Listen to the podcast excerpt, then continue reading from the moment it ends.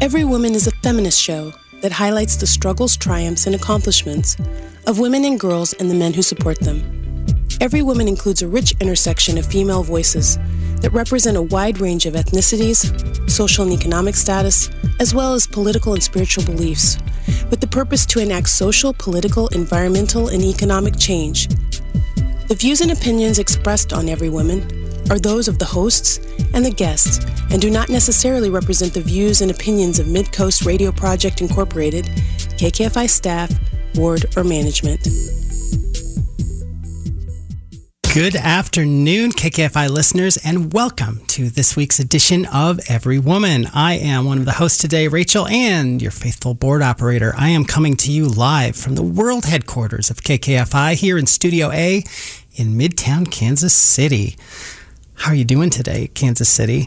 Um, I also want to welcome to the show our lovely co hosts and co producers, Una and Fiona, who seem to be sharing a computer today. How are you? Good, thank you. And the Siamese cat is lurking in the background, Oh. watching us and judging us and finding us unworthy as always. Isn't that isn't that like a cat's main purpose in life is to sort of judge? Yeah, but I think Siamese sometimes take it to 11. How did you guys survive the storms last night? Everything okay? Okay, but there was some intermittent flickers of power uh, sorting out this morning and then coming back. But I, I, as you know, I'm the designated driver a lot. Well, pretty much every time at the clubs. And last night, as I was driving folks home, uh, I had to drive. Southwest had a tree completely blocking it. I had to drive around a lot of large pieces of tree in Kansas City. But once I got more towards Prairie Village, Overland Park, it was just down to small winds. So I've seen on Facebook a lot of our friends are still without power. Yeah, And it's an awful hot and humid weekend to be without power. Yeah. absolutely. Yeah, we um, we lost power about eleven o'clock last night at my house, and my middle puppy Tessa. I mean, she's eight years old, but she's still my puppy. Uh, hates the thunder, and so she was trembling and panting and running for a place, trying to find a place to hide. And then the power went out, and she ducked under my desk and was like laying on my feet. And then the power sort of came back on, but it was like a brownout and then it was in and out and in and out. So then it was like strobe lights everywhere. I thought she was going to lose it. And I f- I also felt like I was in poltergeist all of a sudden. I was like, okay, I don't need any of this. So I went downstairs and The hit, hit the breakers to shut everything off. Well, I guess if it was like strobing, she was either going to lose it or break out a couple of glow sticks and start raving. And it, Exactly. it's not funny, but when you first said it, I thought you said my middle hubby. And I was laughing internally at that. My middle puppy. Yes, I'm a dog mom to three. But all is well this morning. It was a long night, however, because no electricity, so the house got really warm. But there you go. It did not prevent me, however, from coming into the studio today and to be able to introduce our special guest this week. It is my privilege to introduce uh, our guest this week. She has a postdoctoral fellowship in neurorehabilitation psychology and received a Bachelor of Arts, a master's degree, and a PhD in clinical psychology from the University of Kansas. She has spent nearly two decades focused on the needs of those on the front lines. Her passion is to help those who help others by providing the critical tools needed to navigate the stressors that they experience on a daily basis. She's also conducted extensive research on the prevention of PTSD, effective treatment modalities for first responders, and building resilience in first responders as well, among many, many other things. So please welcome mm-hmm. our special guest this week, Dr. Jenny Prohaska, to the program. Hi, Jenny. Hi, I'm super excited to be here. It's awesome. Thank you. Um, do, do folks call you Dr. Jenny or is Jenny or Jennifer or what do you prefer? Uh, Dr. Jenny's usually what happens. Yeah, Uh-huh, that's I like kind of like Dr. Jenny. Yeah. So I would love to hear your squiggly line story, Dr. Jenny. Tell me how on earth did you end up here in Kansas City in private practice working with first responders? Where did you start and how did you end up here? Oh my gosh, my squiggly line story. Got it. Okay, so um, so I always was fascinated in just humans in general. Like I, I love kind of figuring out how the mind works, and so I went to you know I didn't went I I got lucky. I got into a great grad school. KU is an excellent grad school for what I do. So uh, I got into the KU clinical psych grad school program, and I was just super lucky from that. And then uh, did a lot of like health psych stuff when I was there. They're pretty health psych focused. So doing stuff with like the brain and spinal cord and, and, and spinal cord injuries. And so I got hired on as an intern and then also as a fellow at KU Med. Mm-hmm. And I got to learn all sorts of cool stuff. I got to work on burn unit, trauma unit, ICU. I freaking loved it. I loved working trauma cases. And I know it sounds super morbid, but I'm also the gal that falls asleep to like Law and Order. Like, I freaking love crime shows. Like, that's me. So um, it was a super great fit. And then I got hired on as faculty finally at KU Med. And they kind of put me at the like, I don't want to say lowest lady on the totem pole position, but the one that not necessarily everyone loves, which is where you have to work with um, mostly terminally ill patients, cancer patients, stuff like that, which honestly was the best learning experience because I learned what a real problem is. You know, like. Yeah, I'll say. It put everything into perspective, but I didn't necessarily love it. So I, I lasted about nine months, got super burnout, kind of depressed, honestly, just because my personality is a go personality. I love moving forward. And so um, it was kind of hard for me to sit in just like the death and dying stuff. And I have like heart for people that can do that because it takes its special personality, you know. But sure. Um, so I just kind of one day up and quit a little bit and just said, not even a little bit, okay, up and quit. Yeah. Um, it's and, a binary thing. You yeah. either do it or you don't. Yeah, it's totally accurate. Okay, all right, you called me out there. Um, and so I decided, you know what? To go back into working in trauma. And I found something, luckily, that was working with first responders. And it was more like a forensic stuff. And I was like, I'll try it. I'll see if I like it. I freaking loved it. Um, I don't think I could ever go back to working kind of anything else. I, I loved it. So I spent a few years in a private practice and then I broke out on my own in about 2016 and formed my own practice. And so um, I primarily work with first responders. That's everybody from cop world all over to like EMS and fire and paramedics and dispatchers and a little bit of like frontline medical staff, so your ER staff, nurses. And I just don't think I could ever go back. I just, I love it. So that's kind of how I got here. That's, it's not super, super squiggly. It's a little bit like, um, ooh, hard left, took a hard left there. But, but that's how I got here. It's really unexpected though when you talked about, I was working with terminal cancer patients and whatnot. And then I was like, you know what? I'm going to do trauma.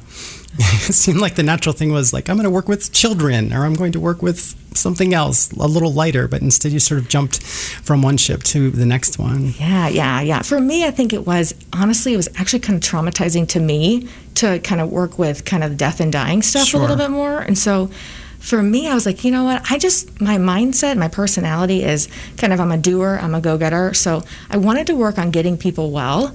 And so it, it was just a mindset shift. And so, yeah. And so I was, I'm just, I, I, took a little impulsive decision. I just went. So, yeah, it is what it is. Yeah. You know, some of some of my best decisions have been that way. It's like you know what, I'm just going to do this thing, and I'm not sure why, but I'm, it's going to work yeah, out because I have this gut. gut. feeling to do the thing. Mm-hmm. You said you've always been interested in the mind. Is this something that you had as a child, or how how does one decide to do that? Oh gosh, um, I think that's a that's a good question. Um, I think for me, I always wanted to figure out why people were the way they were. and I also think I might have been a little bit more empathetic or overly sensitive kid. And so I was trying to hide some of that, but that also meant that I had to be kind of vigilant, I think, right. about what was going on with other people. And so I was more vigilant. And I just think that kind of turned itself into a little bit of a science project in my own mind. And then I started to be really good at reading people, I think. And then I naturally gravitated towards, oh, weird, becoming a clinical psychologist. Right. Yeah. Yeah, I, you know, I often have that feeling of why are you acting that way? what is wrong with you? A lot of people do. yes, I need to understand, but uh, I certainly don't have the background that, that you do. Mm-hmm. Um, so you started, uh, you said you were drawn to um, working with traumas, and that then inspired you to start your own practice. Yeah, yeah, yeah. yeah. So, so I think like I found it fascinating how it, it's one of those uh, kind of clinical illnesses or, or maladies that um, people can be totally fine and then totally not fine by one episode. Sure. And that is such a that's such a huge like uncontrollable thing trauma that happens to people for a lot of them is uncontrollable and so it's a great mystery how you can go from one state to another and that mystery was really kind of gravitated I gravitated towards that and then I also thought it was pretty cool how the brain is heavily involved in trauma so can you tell me a little bit about that and go into that sort of mind body connection? Yeah, sure, sure, sure. So, well, we always know, we've always known for the longest time, since at least the 50s, that how you operate psychologically directly affects your physical health. Um, so, if you think about it, when people are under stress, what most likely happens to them physically? Well, they're more likely to get colds, they're more likely to get illness, they're more likely to have aches and pains, muscle tension, headaches, etc. The body and the mind are not separate. And so, when people go through trauma in particular, their body can drastically have these responses. Uh, pain conditions get worse. Um, they get incredibly lethargic, sleep problems, all this other stuff happens just merely from experiencing something on this planet. And so um, there's such a heavy connection there, and I just, it's fascinating to me. How does how does one put those pieces together? Because all those things you describe sort of make make sense to me. It's like when you experience trauma and your brain is experiencing this, you have physical symptoms, but the symptoms you just just described seem unrelated somehow. It's like, well, I can't sleep. Right. It's because I just had this thing. How do how do you sort of start to piece that together to figure out you know what the root cause was? Yeah. So so for me, you know, that meant a ton of research on my own, a ton of reading, a ton of reading on my own, looking things up. But if you think about sleep, for example, this is kind of a cool thing because it directly relates to trauma. So if you think about sleep and how well, when is your body most at danger to being reattacked?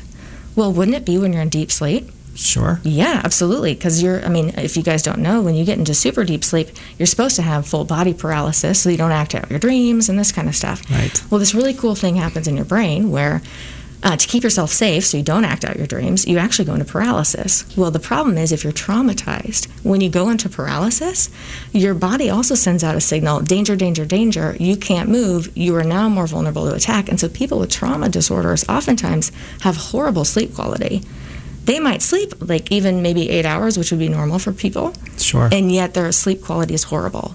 And so they'll never feel rested because they never get into that restful stage of sleep where they can totally relax. Because as soon as they hit there, the, the body goes, Danger, danger, Will Robinson, let's get out, let's bail, right?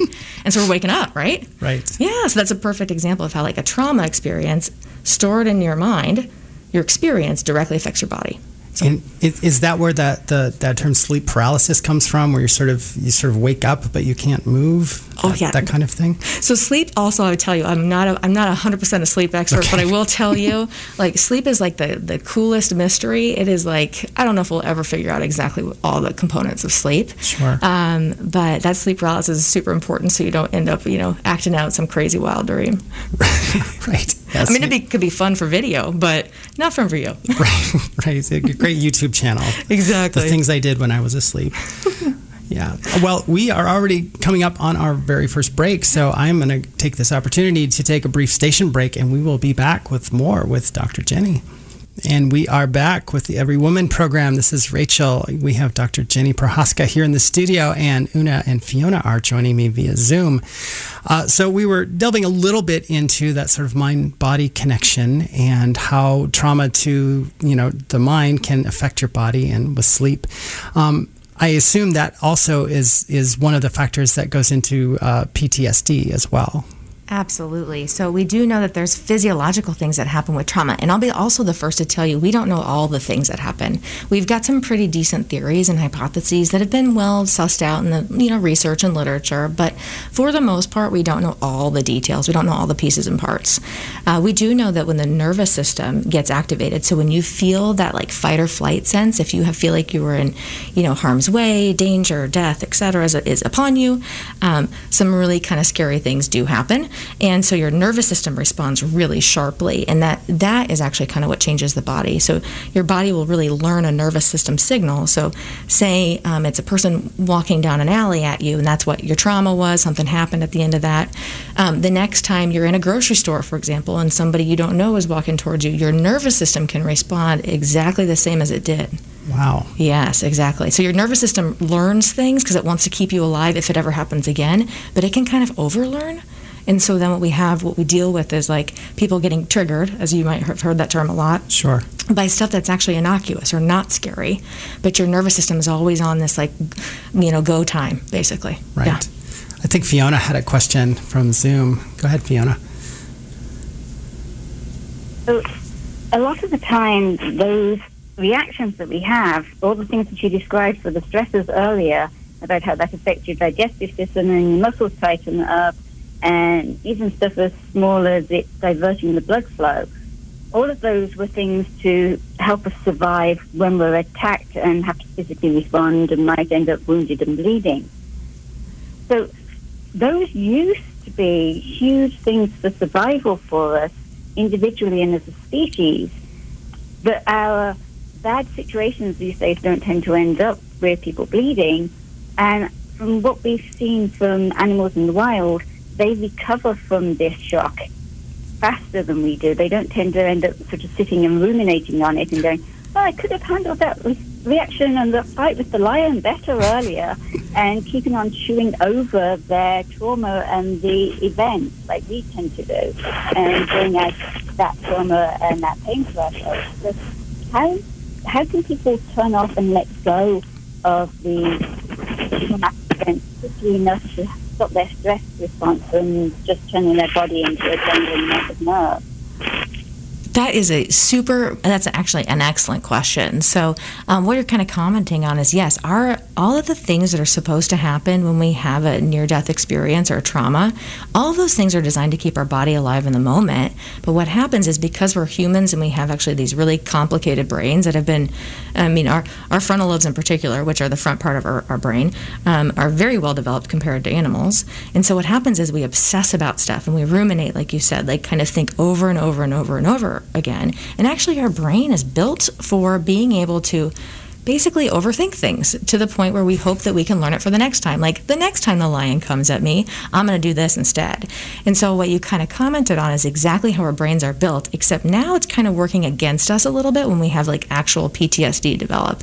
So now we're overthinking it. So um, which is a natural tendency for humans. So nothing's wrong with that. But what we usually end up doing with that in therapy, um, one of the most scientifically validated therapies for this is actually we take those ruminative thoughts and we basically put them down on paper and we start processing through them like, okay, well, okay, you're so you're obsessing about this. Let's kind of talk about why we're obsessing about it, and can we come to terms with the emotion behind whatever caused our trauma? So, say it's I felt out of control. Okay, and so what else happened when you felt out of control? Well, I felt like I'll never have control again. Oh, okay, well, let's test that theory out. So that's your belief. Let's go ahead and test it out in the real world. Let's go ahead and test it out in a different setting. Let's go ahead and see how out of control you really were actually in the initial trauma. And sometimes people will realize, well, actually, I, I didn't have control but then, as soon as I was capable of gaining control, I took it back again. And so, with a therapist, and this is obviously something to do with a therapist, that's a lot of what we work through is taking those obsessive ruminative thoughts and making them manageable and also kind of closing the chapter on a few things. Like, oh, my belief wasn't necessarily as accurate as I thought it was. So, and that helps a lot of people actually. It makes a lot of sense. And that out of control piece I, I imagine that's a very dangerous thought for people because people often try and exert too much control in this part of their lives, like possibly control over what they're eating and, and their analytics of their and control of each one facet of their life and controlling when they eat and whether they eat. Yeah. Would be something that they, yes, they always can eat. Yeah. Uh, um, and some just uh, technically, something is going on with your microphone that you're kind of going in and out. It sounded like it was getting covered up or something. So I'm not sure what's what's going on with that exactly, but. So I think what she was commenting on, actually, I'll it, I'll kind of reiterate it is that um, humans, first of all, really want control. That's a normal thing, but it can go awry. Like if we feel like we're out of control in one area, we'll double down and try to grab it in another.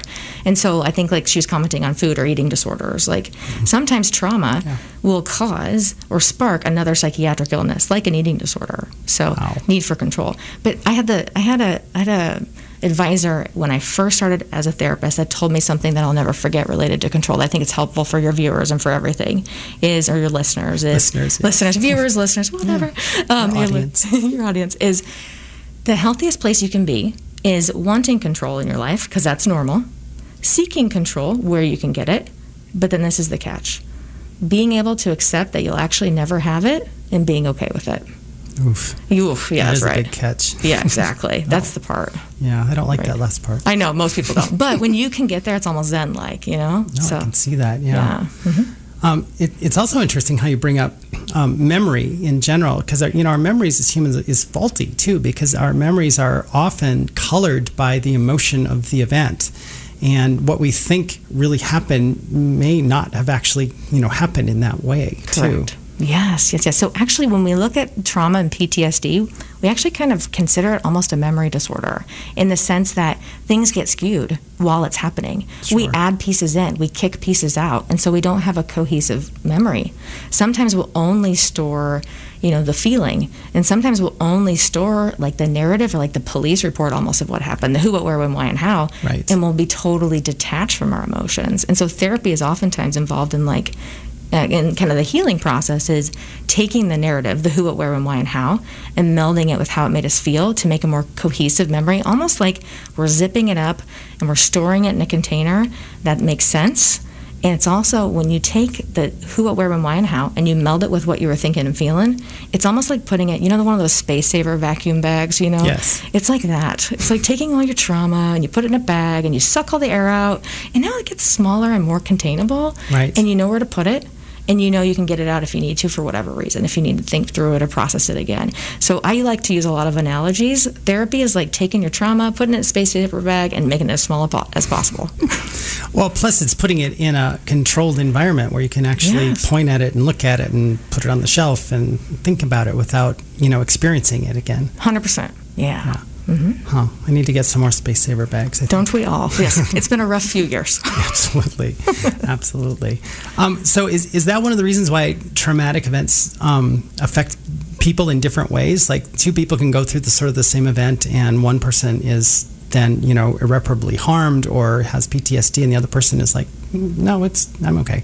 Yeah, so everybody's got their own own kind of way or lens in which they look through the world, and there's some lenses that are a little bit um, more healthy than others.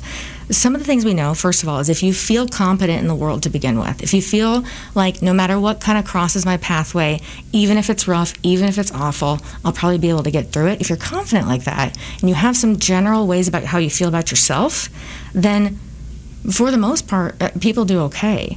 Um, and so that's one thing. And then we also have different personality differences. We have genetics that actually plays a factor. We have one of the huge things we're finding out more and more is that the closer your social group and social support, the more likely you are to recover better. So that's huge, and that's actually been uh, kind of stressful in the last few years. Is as society gets more kind of individualized, people's social groups aren't as tight, and that's actually a huge resiliency factor against developing trauma. And so, Sure. it's a struggle. Well, and during this pandemic, when we all sort of our social groups got pulled away from each other and we're interacting via Zoom and a level of abstraction, and they're, you know, because the Zoom meetings are great because you can see the person, but Yeah. You're abstracted from that person, and that contact is kind of lost. Yeah, I'll argue all day long that it is not the same, you know. Oh, and right. so, I mean, it, it's it's Right. better than nothing. But man, there's something about just being in a space with somebody that makes people feel safer. Yeah, absolutely. Um, so uh, you touched on it a little bit, but how, how do you prevent PTSD for those of whose job it is to be, you know, a frontline first responder, and it seems like their job is, you know, can be chaotic, and tragedy is sort of part of it. How how does one arm themselves against it? Mhm, That's a great question. So at our firm, at our practice, what we do is we kind of do the we do the treatment side. So after people have had you know kind of accumulated trauma, but we also do the prevention side. And the prevention side, I think the earlier you start in life, the better. So we know that. Some things that will help you is developing strong social support. We know that if your family communication and your close relationships are really healthy and they have really nice depth, and like you can talk like really close emotional intimacy relationships, Sure. those are protective. So we help people develop those early. Um, and then the other things that we work on are things like um, making sure that you're interpreting things appropriately. So if something really horrible happens in front of you, if you claim full responsibility for everything that you just rolled up on, for example, say you're say you're a, a firefighter and you're rolling up on something that already happened, it's more important that you think about the items in that situation that you could control and not necessarily focusing on the ones outside of your control. And that is huge for people anywhere. You don't have to be a first responder. That just matters in general, I think. So teaching them like like some ways to think about stuff is a preventative, and then also teaching them the importance of social support. And then a big thing is avoid alcohol, avoid excessive amounts of caffeine. Like that will just fry your nervous system long term. So yeah, That's interesting because you you sort of brought up uh, earlier the the idea of how you know how you experience things and being able to have that sort of chosen family to support you is huge mm-hmm. and it goes back to that idea of control that you can never really have control over everything no matter how much you want it and me as a as a Virgo, that's you know, that's my whole life. It's like I want to control all the things all the time. I want it all to be in perfect order, but yeah, it never is. It never is. It's, it's, it's, such a it's a goal you will never obtain. Right. And so it's like, oh, it's cute, you know, that you have it, but like once you come to terms with like that ain't ever gonna happen, you know. I feel like my best workers out there, my best first responders that stay healthy out there are the ones who have really come to terms with I can't control everything, but the things I did control, I did well on. Those right. are the ones that stay healthy. No, that's a really great perspective to look mm-hmm. at it. Yeah, mm-hmm. it's it's interesting because it, I know with my work in the arts too, we're often trying to create you know the best thing and the most beautiful thing, and we have this pie in the sky idea of a thing we want, but we can you can never really get there because you run out of time or money, and yeah, that that mindset of being able to let go of that control is is really powerful. Absolutely, yeah. absolutely. No matter what you do. So how does how does one then become more resilient in the face of stress and inherent danger? Like you know that you're maybe you're new on the job as a first responder and so you know this job's going to be stressful and there's going to be danger. How does one sort of gird themselves to be more resilient? Yeah so we we really really really encourage um, diversifying your personal life. So people who become all one thing they tend to get overly stressed so if you are if you put all your eggs in one basket, for example, okay. well, if that basket starts to weaken and then the handle's creaky and all of a sudden you feel it tilts, like and everything spills out, you are not going to recover well. But if you've got eggs in other baskets, if you are more diversified as a as a human, if something goes bad in one area, you're going to be able to recover better. And so a lot of us need to work on this in general, but first responders in particular need to work on it because their life can become their job. Right. Because of so many factors. Many first responders will tell you, even when they're off duty, they're mentally not off duty because they're always scanning for a threat or they're always feeling like they may have to respond to danger if something were to happen, even when they're off. Sure. So, yeah, helping them diversify is a big thing. And then also teaching them the language language, um, teaching them how to communicate around bad things that happen to them, not shutting off, not isolating. So, one of the things that I do as a psychologist with many of my agencies is I actually go into the agency after a bad thing has happened mm-hmm. and I start walking them through what's called kind of a debriefing process where I'm teaching them repetitively over and over, critical incident after critical incident. Um, hey, this thing happened. I'm going to show you the way to talk about it so that even if something else stresses you out in life, you can use this pattern and put language around your stress. And that actually, in itself, being able to communicate what's stressing you out, huge resiliency factor. And a lot of people, especially nowadays, don't have that coming into the field. Sure. No, I, I can completely see, especially if you're you know a firefighter or a police officer, that becomes your identity. You're you know so and so the police officer.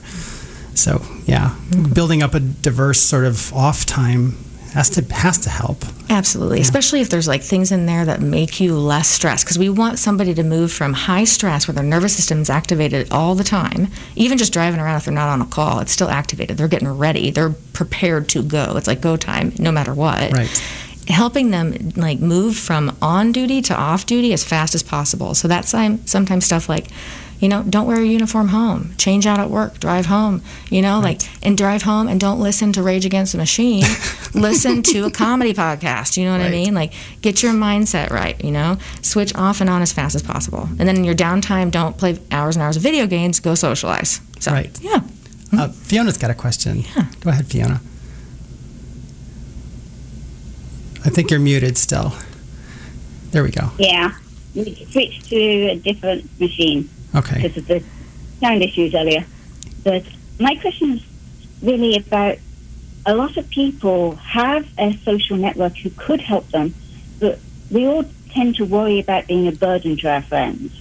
And how do you convince people, whether they're first responders or everyday people, that talking to their friends about an issue that's stressing them out, or even just asking an opinion on something, isn't being a burden to their friends. How do you help people get past that huge first step. Well, let, let, let me add something. I always tell my friends or when I start to become friends with someone that I am going to be a serious burden to you. You are going to drop me as a friend, and so just just plan your future strategy accordingly. You preemptively you warn them. You get the warning shot. I like it. okay, That's I'm awesome. actually not even joking. Uh, Rachel will attest to that. Uh, that I can yeah. I can vouch for that actually. After a few months being on the show and, and becoming friends with both Una and Fiona, that's that she said those exact words to me. So, yeah, yeah, yeah. Well, so I think that that's good. Is well, first of all, whenever you form a new friendship, I think that's like you know you got a first few months of it's it's just like dating. You know, you've, you've got a first few months of kind of figuring each other out, and I think it's actually okay to go ahead and just preemptively say, hey, I'm one of those people that needs to talk out my stuff a lot, and I, I am one a person that needs to gravitate towards people who can respond back to me. Uh, so yes, preemptively doing that, and I'll say like. I think that people don't realize like just as much as you like to talk to other people, people like to talk at you too. So I mean, no one's needs are unique, is what I'm saying. We all have kind of the basic general human needs, and one of our basic human needs is to be validated by other people. So that means talking to other people. And so no one's immune to that almost everybody needs that. I haven't really met anybody that doesn't need a little bit of validation from another person. So, um, and then also like have a bigger group of friends. Don't have one person that's not a one stop shop. Like, no one's got a Walmart friend. You need a lot of different friends, right? You need, I like to go to this store for this and this store for this. Like, diversify your friend group. And that way, I think you'll realize like you're not dumping on the same person every time. So, wow, that's a really good point.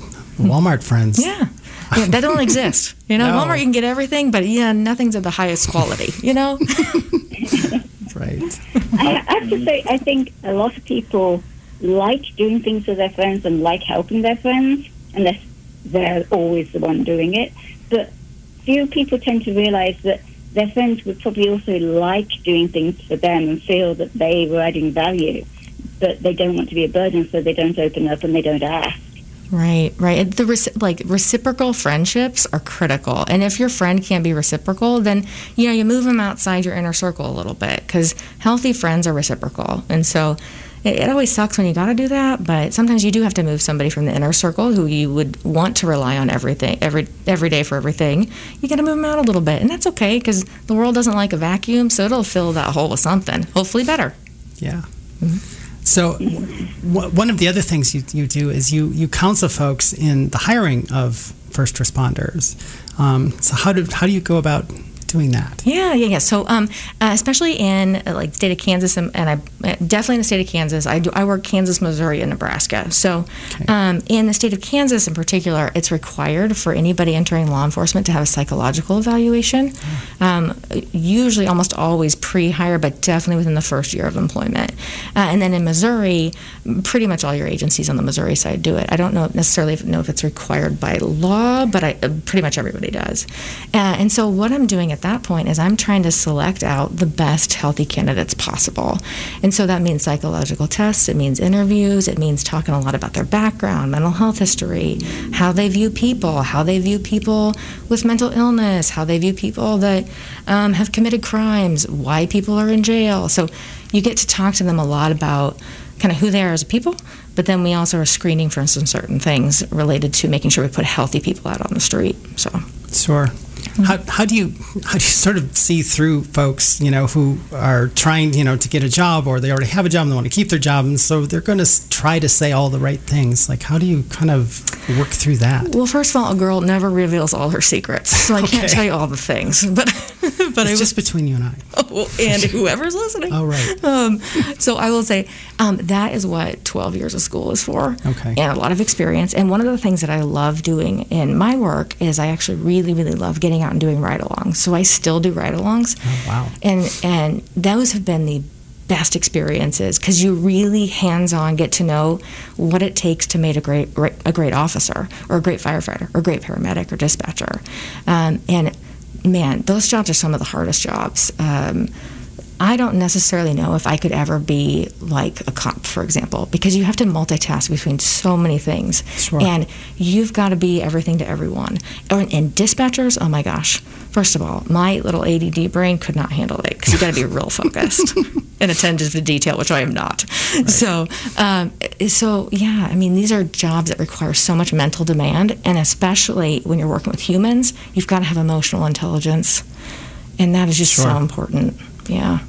No, that makes a lot of sense. So, um, besides doing these ride-alongs and things, what what other things do you do to sort of try to stay on top of your game and and keep up with you know what the changing nature of of the job? Yeah, yeah, yeah. So um, a lot of it is actually, unfortunately, because I would love to turn down the volume on media a lot, but a lot of it is just kind of paying attention to the cultural vibe that's happening Sure. in in the industry. Um, I do a lot of. I still to this day do a lot of like education for myself and go to go to go to classes and go to trainings and you know all across the United States about um, basically how to select the best people for this industry, but then also how to be the best therapist possible. Because I still have my hand in both, not only just evals, but I still do a lot of treatment, which actually is kind of where my heart really is, is, is doing the treatment of people. So, um, so just tons of. I read uh, a ton. Uh, let's be honest, I don't actually have time to read, so I listen to Audible. I do, that's where I get my stuff. So, Right. um, and I just try to stay up to date on the literature. Yeah. Um, so, tell me tell me this. Uh, how how is it doing doing ride-alongs and whatnot? Do you how do you sort of separate the trauma and the sort of chaos that the folks that you're treating from yourself? It, it seems like it would be pretty easy to sort of get sucked into their kind of experience as well. Yeah, I get that question a lot actually about how do you kind of keep it separate, you know, because I, I am exposed to a significant amount of bad things Sure. uh, in the nature. And now it's secondhand, you know, a lot of times it's being told to me um, because we're doing treatment. Or even when ride alongs happen, yes, I see bad things. Um, I'll be honest with you, my coping mechanism a lot is that I'm an intellectualizer, so I look at everything like a science project. and then when I'm in therapy, they're telling me ba- bad things, but I'm actually thinking of it almost like a puzzle. Like, oh. how do I pull this thing that they told me, you know, two months ago, and this thing that we know we're working on skill wise, this is our goal. How do I pull it together, even though they're telling me this new trauma? And so that that keeps my brain so busy. I think I don't take in the, you know, the gruesome, the gory stuff very well. I, that's just my mind. Plus, I grew up on like again Law and Order and like forensic files, so I acclimated. Right, but you, you also described yourself as being very empathetic too Yeah. Mm-hmm. to start with and wanting to help. So it, I, it would seem like that would be a tough sort of transition for you Mm-hmm. to, to kind of yeah be more scientific and kind of divorce yourself from that part of your Yeah, I use it like rocket fuel. Like I use my empathy like rocket fuel. I'm like, yes, this is where I'm going to plug it in, and it, it comes, it becomes the puzzle. You know, like how can I throw empathy in here in a meaningful way, and put these puzzle pieces together so that it's delivered in a way where my patient can hear it. wow yeah I love that. Um, so one of the other things I know that you do is you help you you teach um, folks who have these jobs to recognize distress in their peers as well. Yes. Folks who may be just fine seemingly, but underlying they have some sort of underlying trauma that's happening. How does one do that? Yeah. Well, I'm gonna um, back up a little bit and say like one of the the not great things is we we do know that out of working first responders, approximately one in five would meet diagnostic criteria for PTSD. Wow. So we have a lot of stress out there. Um, but I also think of PTSD kind of like body weight. So if you are like five pounds overweight, is that that big of a deal? No, not really. You might notice it during swimsuit season. That's it. You know, you just wait for sweater season and you move on. And Only it was that easy. right but but um, ptsd is similar you can have five pounds of ptsd and never notice it but as you know if you're 500 pounds overweight that could kill you Right. well if you've got 500 pounds of ptsd that's going to take a human life and so my job is to get it as close to zero as possible right but when we are talking about recognizing it in our colleagues i bring that up because um, we need just need to be able to pay attention to like when is this person's five pounds becoming 15 pounds? And so what they look for what i teach them to look for is things like um, increased irritability is a really high sign that somebody's not coping well and a change from baseline is like your biggest tell so someone really social and then all of a sudden they slide into not being a social or they always were at lunch and now they don't attend lunch anymore that's the stuff that i tell them to watch out for and then we have actually some interventions that we teach people mm-hmm. about how to intervene as a peer to get your folks help so Wow, that's. It seems like it would. I don't know. That seems like a hard thing to, to sort of recognize. And it's like, is, you know, just missing lunch a couple times, is that really a sign of what's going on? And Yeah. yeah. So I think that that's where also as a culture we're trying to get a shift to happen, and it is happening slowly. You know, cultural shifts take years, but uh, helping people understand like having great connections with your peers already will help it help you be able to intervene if you see a problem down the road. And the culture is very much shifting where they are starting to hold themselves and others more accountable for their mental health, and Oh, it- it's awesome. really good. It's Yeah. keeping me super busy, but you know, but but it's pretty cool to see a colleague, you know, call out another cop, which is really hard to do, Yeah. and say, "Hey, bud, I love you, but But you're being way more mean than you used to be," or "Hey, I love you, but what's the deal? You're not answering up as quick as you used to on stuff." Right. And it's now becoming kind of a norm, and I love seeing that because it means we're going to have healthier people. absolutely. Yeah. I think Fiona has a question again. Hey, Fiona. Uh, I was going to follow on that and say, even in the corporate world where there's annual training for various things, I'm seeing more of that. Like when we had our annual training last time about violence in the workplace, instead of just telling you where to go and hide or what number to call and not to talk to the press afterwards, it had things like you can head this off and these might be warning signs and this could be a sign that your colleague is in trouble and we can help and we can intervene and we can get them help before anything comes to that and ruins everyone's lives. And it also had tips for spotting if someone is suffering from domestic violence and suggestions for what to do if you wanted to get them help instead of just the go and run and hide or hide under a desk and be very quiet. There was uh, actual proactive tips and things to actually help people. 100%, which makes them feel way more empowered to do it anyway. When we're teaching people how to intervene before a tragedy happens, man, that just makes that gives people a sense of control, and that's also, like I said earlier, it's a basic psychological need. We all want to feel a sense of control. So if we feel like we're, there's things we can do to help our colleagues ahead of time, we're going to be more empowered to help them. Yeah. We just are. I think it, it, it also must help just overall morale to know that your peers have your back in a way and that they're looking out for you. 100%, especially in industries where if you're out, you know, on the street or you're a firefighter, you're going into a dangerous situation, you want to make sure people have your back. And so it really kind of builds the morale overall, I would say. Yeah. hmm Awesome. Well, we are coming up on our final break of the hour, so I'm going to go ahead and take that station break, and we will be right back with more with Dr. Jenny. And we are back on the Every Woman program. This is Rachel. I am here in the studio with Dr. Dr. Jenny Prohaska, and also joined by Una and Fiona uh, from Zoom.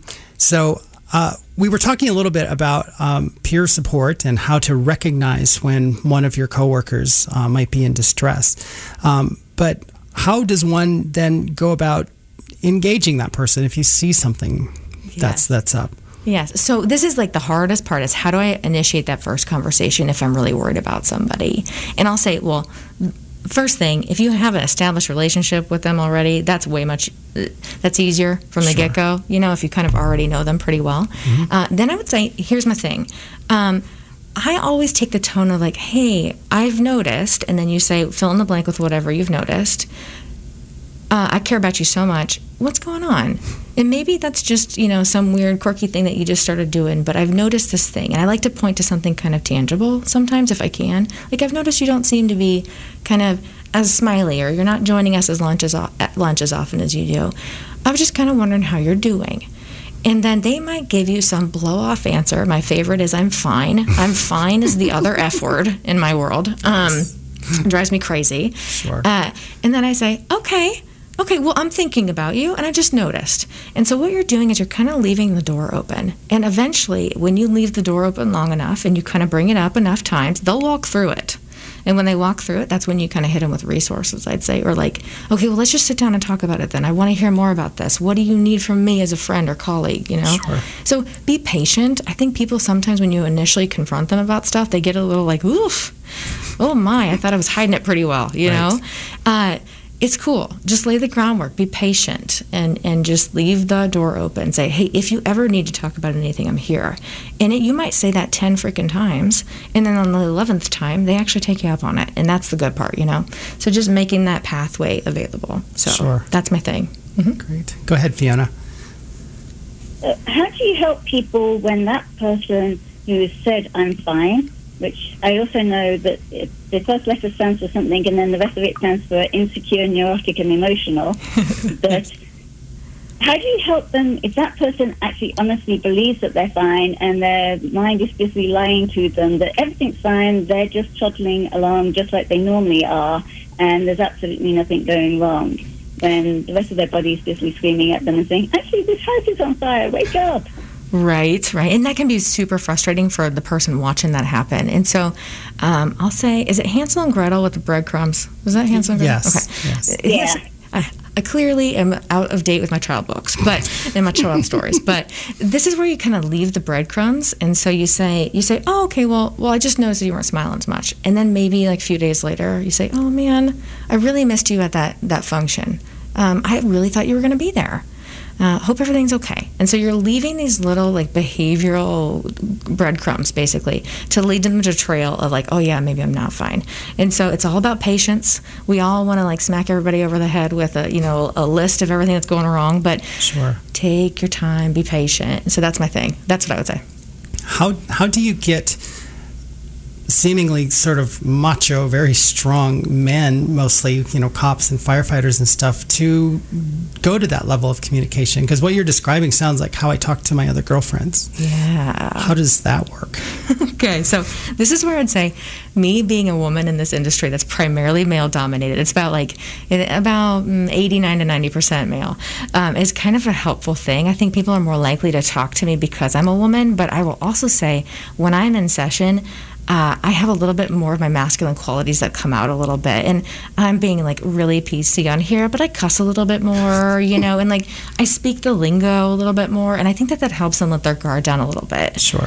And then also sometimes I will just kind of go with my intuition and call somebody out on something in session and just hope that I was kind of reading myself right. And so that that works pretty well.